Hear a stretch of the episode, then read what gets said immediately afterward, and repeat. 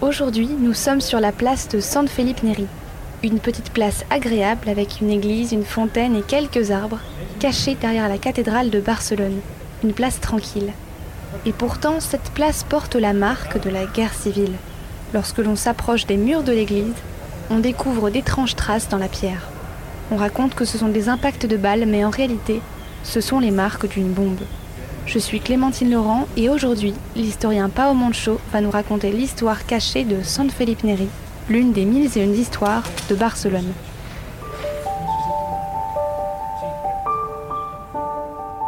Les mille et une histoires de Barcelone, un podcast Equinox Radio.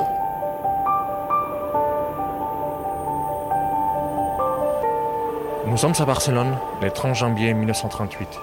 Il y a déjà un an et demi que la guerre a commencé en Espagne. La vie ici devient de plus en plus difficile. Des milliers de jeunes garçons ont quitté la capitale catalane pour aller au front, en Aragon. Des hommes qui s'en vont pour sauver la République et des milliers de femmes et des enfants qui arrivent pour fuir le fascisme. Je ne me souviens déjà plus de combien ils étaient. Les autorités disent que pour la première fois, Barcelone dépasse les millions d'habitants. Depuis le coup d'État, plusieurs églises de Barcelone ont brûlé, mais l'église de Neri et quelques d'autres y ont échappé. Depuis quelques mois, Saint-Philippe Neri a été transformé en dépôt de tableaux et de meubles par le gouvernement catalan et son couvent est devenu un centre de réfugiés, un espèce d'orphelinat. On ne sait pas trop les nombres total d'enfants. Certains disent qu'il y en avait 146. Quand les enfants sont sur la place de l'église, on les entend parler en castillan. Les voisins disent que la plupart viennent de Madrid. On ne comprend pas tout ce qu'ils disent, mais ils ont l'air sympathiques. On les appelle Germans d'Iberia, les frères d'Iberia. La plupart de ces enfants, c'était des enfants dont le père était au front et dont la mère ne pouvait pas les nourrir. Et pour d'autres, leur famille avait disparu. Malheureusement, à Barcelone, on s'est habitué à vivre avec les sons des sirènes qui annoncent l'arrivée des avions. Et quelques secondes après, la pluie de bombes. Le premier bombardement est arrivé par la mer. Un bateau de guerre italien a lancé ses bombes sur Barcelone. C'était le 13 février 1937.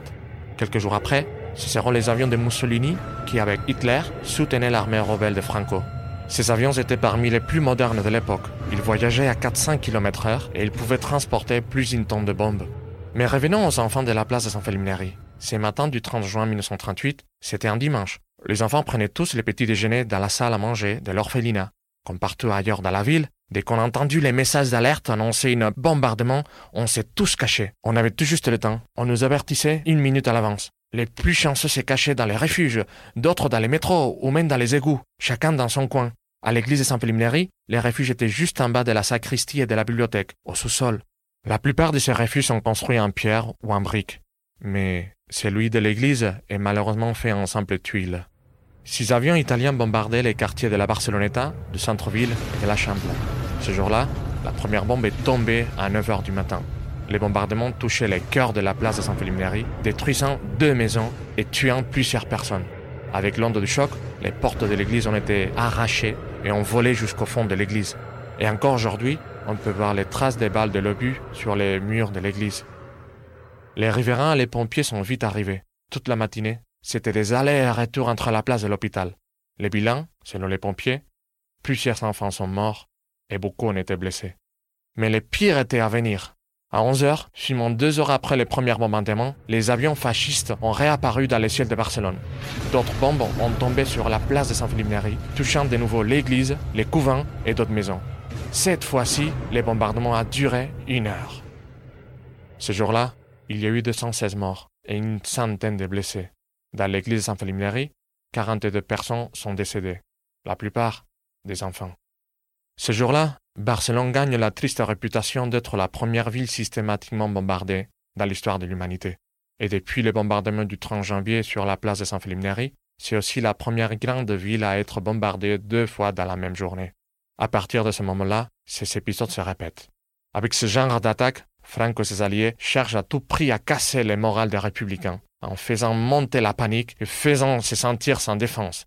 Ils cherchent à effacer tout espoir de victoire républicaine. Pendant des années, nous, les Barcelonais, nous avons expliqué que les marques sur la façade de l'église de San Felipe Neri, c'étaient les traces des fusillades que les républicains infligeaient au soutien de Franco après le coup d'État. Mais rien n'est moins vrai. Aujourd'hui, la place de San Felipe Neri a retrouvé sa tranquillité d'antan. Mais sur les murs de l'église, les traces des bombes subsistent, comme un témoin muet de son lourd passé. Les mille et une histoires de Barcelone, un podcast Equinox Radio.